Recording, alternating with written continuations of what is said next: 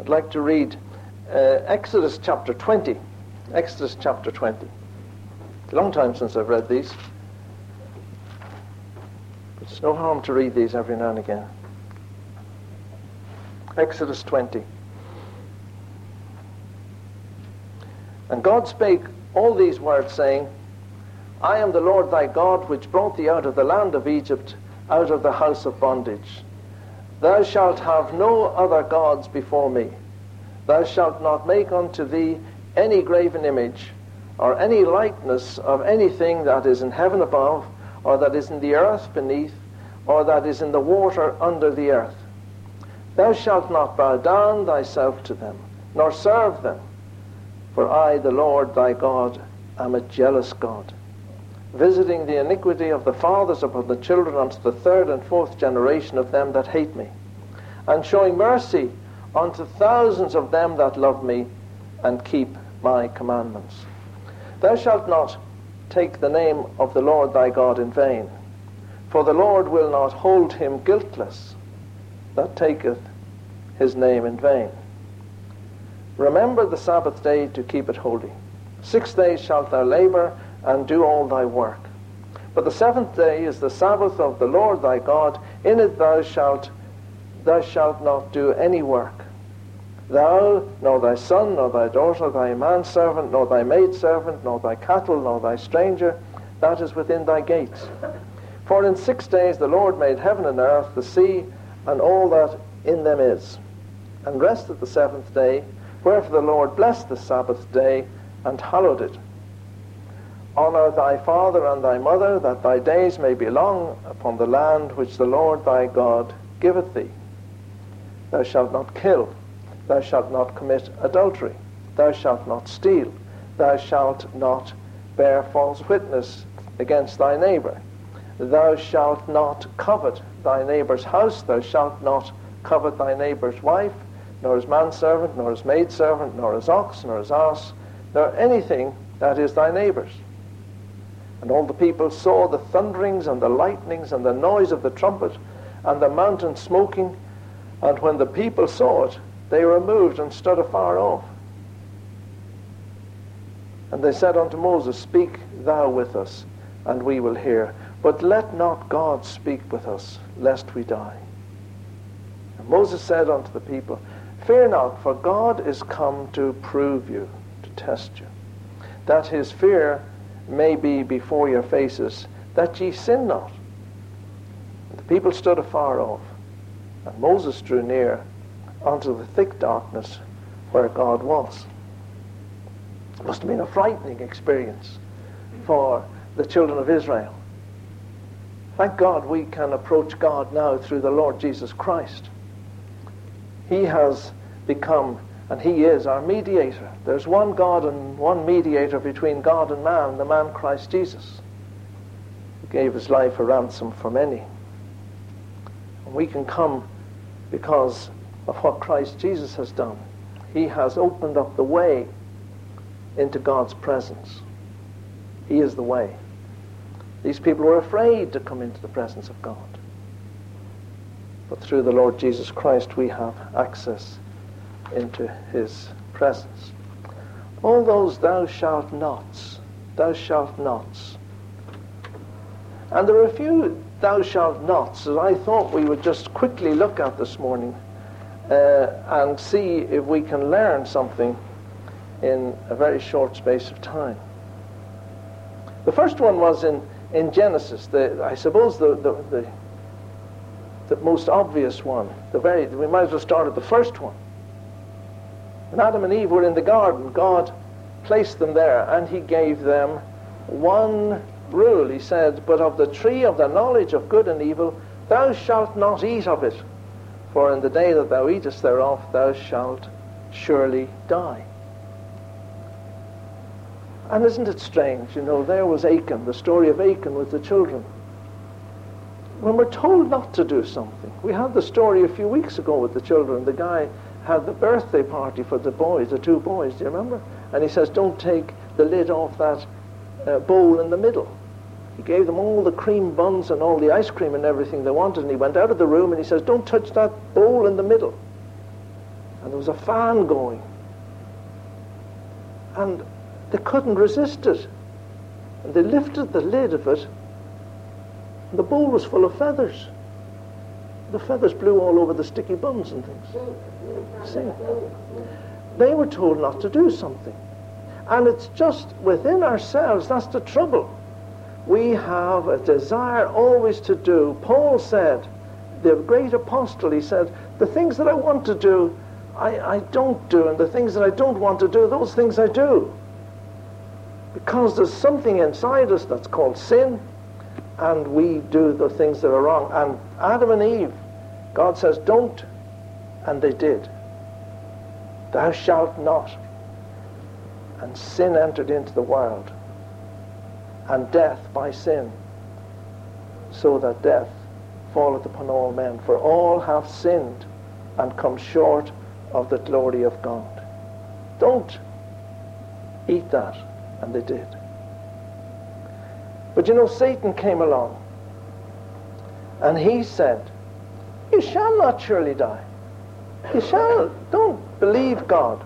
For God doth know that in the day ye eat thereof, then your eyes shall be opened, and ye shall be as gods. God said, Don't. And Satan came along and said, Don't mind God. Don't believe him. He only knows that you're going to be like him. You're going to be a God. You're going to be like gods if you do that. And they listened to the voice of Satan, and sin entered into the world. They listened. They yielded to temptation. And as soon as they had eaten it, they knew that they had done wrong. They didn't become as gods. They fell from that relationship with God that we all desire. And the only way that relationship could be restored was by Jesus Christ becoming man so that we could become sons of God. And I just put this in because the way things are going in the world today, the world is, is, is drifting away into uh, false teachings.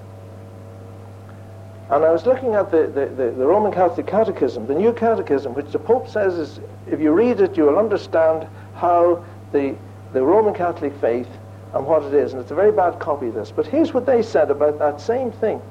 Satan said, if you do that, you'll become gods. And here's what the Catechism says.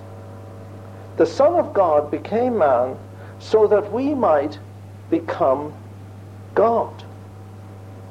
And amazing. This is an exact copy. For the Son of God became man so that we might become God. The only begotten Son of God, wanting to make us sharers in his divinity, assumed our nature so that he made man might make men gods. What did Satan say? He says, if you eat this, ye shall be as gods. And here's the same lie being produced again. Jesus came that we might be made the sons of God, not gods. Isaiah says that there is only one God, and there will be no gods before him or after him. But no, we say here, that we shall become gods. What does 1 John 3? Flick through the Bible. We're going to be flicking around a little bit. 1 John chapter 3. And these are very serious things that are being taught today. Behold, what manner of love hath the Father hath bestowed upon us that we should be called the sons of God. Therefore the world knoweth us not, because it knew him not. Beloved, now are ye the sons of God. And it does not yet appear what we shall be, but when we know that when he shall appear, we shall be like him, for we shall see him as he is. We don't become gods, we become into that relationship as a son of God. To as many as received him, to those gave he power. The other verses to those gave he power to become the sons of God, even to them that believe on his name. And I, I, don't want to major on this particular thing this morning, but there again, there's another one which we could look at. Thou shalt not, in Exodus 20 and verse 4 and 5, Thou shalt not make unto thee any graven image, thou shalt not bow thyself down to them. Satan wanted, uh, bow down to them. You see, Satan wanted, when, when our Lord was being tempted, Satan wanted him to bow down. If you worship me, all this will be yours, Satan said to Jesus when he was tempting, tempting him in the, in the wilderness. Thou shalt not make to thyself any graven image, thou shalt not bow down thyself to them. And there was an interesting article in, in Time magazine recently, well, a, a year or so ago. And here was a quotation from it. Among all the women who have ever lived, the mother of Jesus Christ is the most celebrated, the most venerated. Among Roman Catholics, the Madonna is recognized not only as the mother of God, but also, according to modern popes, as the Queen of the universe, Queen of heaven, seat of wisdom, and even the spouse of the Holy Spirit. Time magazine. And you know, this goes right back to Jeremiah. In Jeremiah 7 and verse 18, we talk there about the Queen of Heaven. This is nothing new. The Queen of Heaven was something which uh, was worshipped in, in Jeremiah, and they made, they made, we spoke about this ages ago, they made hot cross buns, the equivalent of hot cross buns uh, for the Queen of Heaven. If you go back to, let's look at Jeremiah, Jeremiah uh, 7. There's nothing new under the sun, the Bible says. And, and, and really, the more you look into these things, the more you realize it. Jeremiah 7 and verse 18. The children gather wood, and the fathers kindle a fire, and the women knead their dough to make cakes to the Queen of Heaven, and pour out drink offerings unto other gods, and they provoke me to anger. They made these round, moon shaped uh, bun- buns and offered them to the Queen of Heaven, and we have Christianized it by putting a little cross over the top of it. That's where hot cross buns come from. Because they originally were made to the Queen of Heaven. And in this respect, there are many, many other nations that have a female god. Egypt, and she was called Hathor. In Tibet and China, they have one. In Greece, they called her Hestia. In Rome, she was called Juno. And there is this cult of worshipping the Queen of Heaven all over. And it involves many, many religions. And we have been thinking recently about this one world religion which is going to come in. And you can see it happening again and again. How could we possibly have all these religions worshipping together? It may be through the worship of this female goddess that they may all be able to be joined up. The Roman Catholics have 971 million people, and they have a female god. The Eastern Orthodox Church also worshipped the Queen of Heaven, 164 million. Got these figures recently. Buddhists have there are various sects of the Buddhists who worship a female god, and there are uh, over one billion Buddhists. Hinduism, uh, they have female gods. The god of Calcutta is a female god, Kali, a god, a goddess who, who requires blood sacrifices. Japanese religions have female gods. The tribal religions have female gods. And although the, the, the, the uh, Muslims don't have female gods, they still venerate the Virgin Mary in the Quran. In this Time article, it pointed that out. So we have millions of people who worship female gods. And the, the, the, the Roman Catholics and the, the Muslims, they now agree that they worship the same God. And I put these down. I, took the scanned so that you would see that I wasn't making it up. The plan of salvation also includes those who acknowledge the Creator, in the first place amongst whom are the Muslims. They profess to hold the faith of Abraham, and together with us, they adore the one merciful God, mankind's judge on the last day. They worship the same God. as the Muslims, they say. But the Muslims say Allah has no son. On the mosque in Jerusalem, it's on the top of the mosque in Jerusalem, that Allah has no son. But yet the, the, the Catechism says we worship the same God as the Muslims. It's all a bit strange. And if you add in the number of Protestants who, who seem to regard Mary as worshipful, we have 4 billion 500 million people who have this female worship. Strange, isn't it? All joining together to worship a female, and God says, I am a jealous God. I will not give my glory to another. I'll not give my glory to another. He's the one who is the only one we should worship. I will not give my glory to another. He is a jealous God. Well, the other few thou shalt nots that I brought in was ones that I thought were uh, more practical, perhaps, from our point of view in everyday living. In Exodus 34, it says, Thou shalt not, uh, Exodus uh, 34, Thou shalt not offer the blood of my sacrifices with leaven. This was to do with the Passover. And the, the sacrifice of the lamb was not to be offered with leaven. And whenever leaven is mentioned in the Bible, leaven talks about sin. Sin. Anywhere leaven is mentioned, it's to do with sin. And that's why when they were to have the Passover meal, they were to have it without leaven. The bread was to be unleavened bread. Because leaven was a picture of sin. And so the bread they would eat the lamb with was to be unleavened bread. And in fact, even to this day, they have a ritual where they search the houses in Jewish houses when they're having the Passover to get the house rid of leaven, to make sure there's no yeast, no leaven in the house. It's one of these things that they, they have formed into a ritual practically. Get rid of the leaven. And he's saying, when you're offering a sacrifice to me, don't mix it.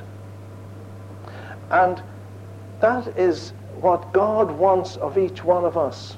When we come to Him and offer ourselves to Him, when we offer anything we do to Him, make sure it is separate from anything sinful. Keep the profane away from the holy. That's what he's saying. And that was the trouble with Israel all through their history. They mixed the two things. They thought they could do a little bit of that, half foot in one camp, and a little bit of something in the other camp. Mixing the two together. We can't do that. We have to live lives which are holy, separate from sin. That's what Paul tells us. Separate. Don't mix. What we said last week, uh, what uh, connection has the righteousness with unrighteousness. We have to keep the two things separate. We have to keep it separate. God said, Thou shalt not offer the blood of my sacrifice with leaven. And that applies to you and to me in our everyday lives. Keep yourselves unspotted from the world. Doesn't mean, as we said last week, it doesn't mean that we're to be isolated. It means we're to be insulated. We're to be lights in the world. Another very practical thing. In Leviticus it said, And when you reap the harvest of your land, thou shalt not make clean riddance of the corners of thy field when thou reapest. God was always on the side of the poor. And we as Christians should always remember those who are less fortunate than ourselves. We should we had our missionary offering last week, which will be going out to India or someplace like that, to help relieve poverty and to help the preaching of the gospel. And God had so many laws and rules within the Old Testament, if you read them, how the poor were to be protected, how the widows and the orphans were to be protected. And this was just one little example I put in here.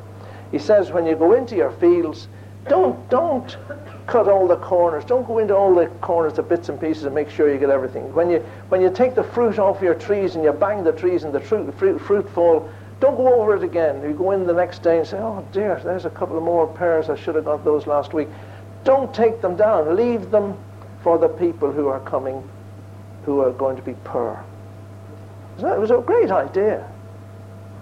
And they, they had these years of jubilee when, when land went back to the, the people that had the original leasehold of it. It was leasehold in those days, not much freehold. God always wants us to be in remembrance of those who are less fortunate than ourselves. It's an onus, it's, it's on us. If you give to the poor, Psalm says, it's like lending to the Lord. And he'll pay you back. Not like these prosperity preachers in America. You won't be getting ten times what it is, maybe. But you'll be get, he won't see you. You, my God shall supply all your needs. For those of us who have, be sure that we don't forget the poor. And here was a good one, I thought. Thou shalt not have in thy bag divers weights, a great and a small. Let's read the full thing. Thou shalt not have in thy bag divers weights, a great and a small. Thou shalt not have in thine house divers measures, a great and a small but thou shalt have a perfect and just weight. A perfect and just weight measure shalt thou have, that thy days may be lengthened in the land which the Lord thy God giveth thee. For all that do such things, all that do so uh, do unrighteously, are an abomination unto the Lord. He was thinking about the fellows who uh, had uh, in, in their shops different weights, different weights for when you're buying than when you're selling. You know, and it's to do with our business and our, our, our lives, uh, our business lives, and how we behave with other people. We have to be strict in our business dealings and honest in our tax dealings. All these things. Remember Achan? He forgot to look up. God can see the, the, the, the, different weights, the different balances we have in our lives. Do we have a different balance when we're talking about spiritual things than those when we go outside the door and we start talking about material things? Have we got different principles? Or are our principles the same, whether whatever we're dealing with, whether we're dealing with spiritual things or whether we're dealing with material things? It's a very practical thing, this. Thou shalt not have two weights in your bags. Fellows going round, and they were maybe buying goods from people. When they were buying them, they weighed them with certain weights. And you know, that's why when you, when you look at any of these old measures, these old pub measures and in measures, you'll see that there's a little mark on them. And the little mark is a crown with the Queen's uh, head on it. It'll be maybe Victoria or a Georgian or something like that. If you look at them, you'll see them. They've got little measures around the side.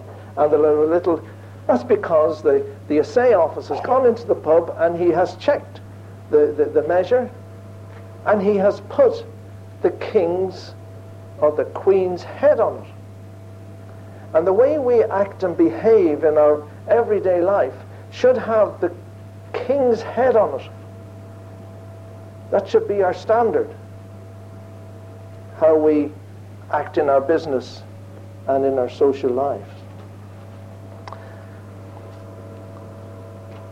And a much more comforting one is Psalm number 91. It's a lovely psalm.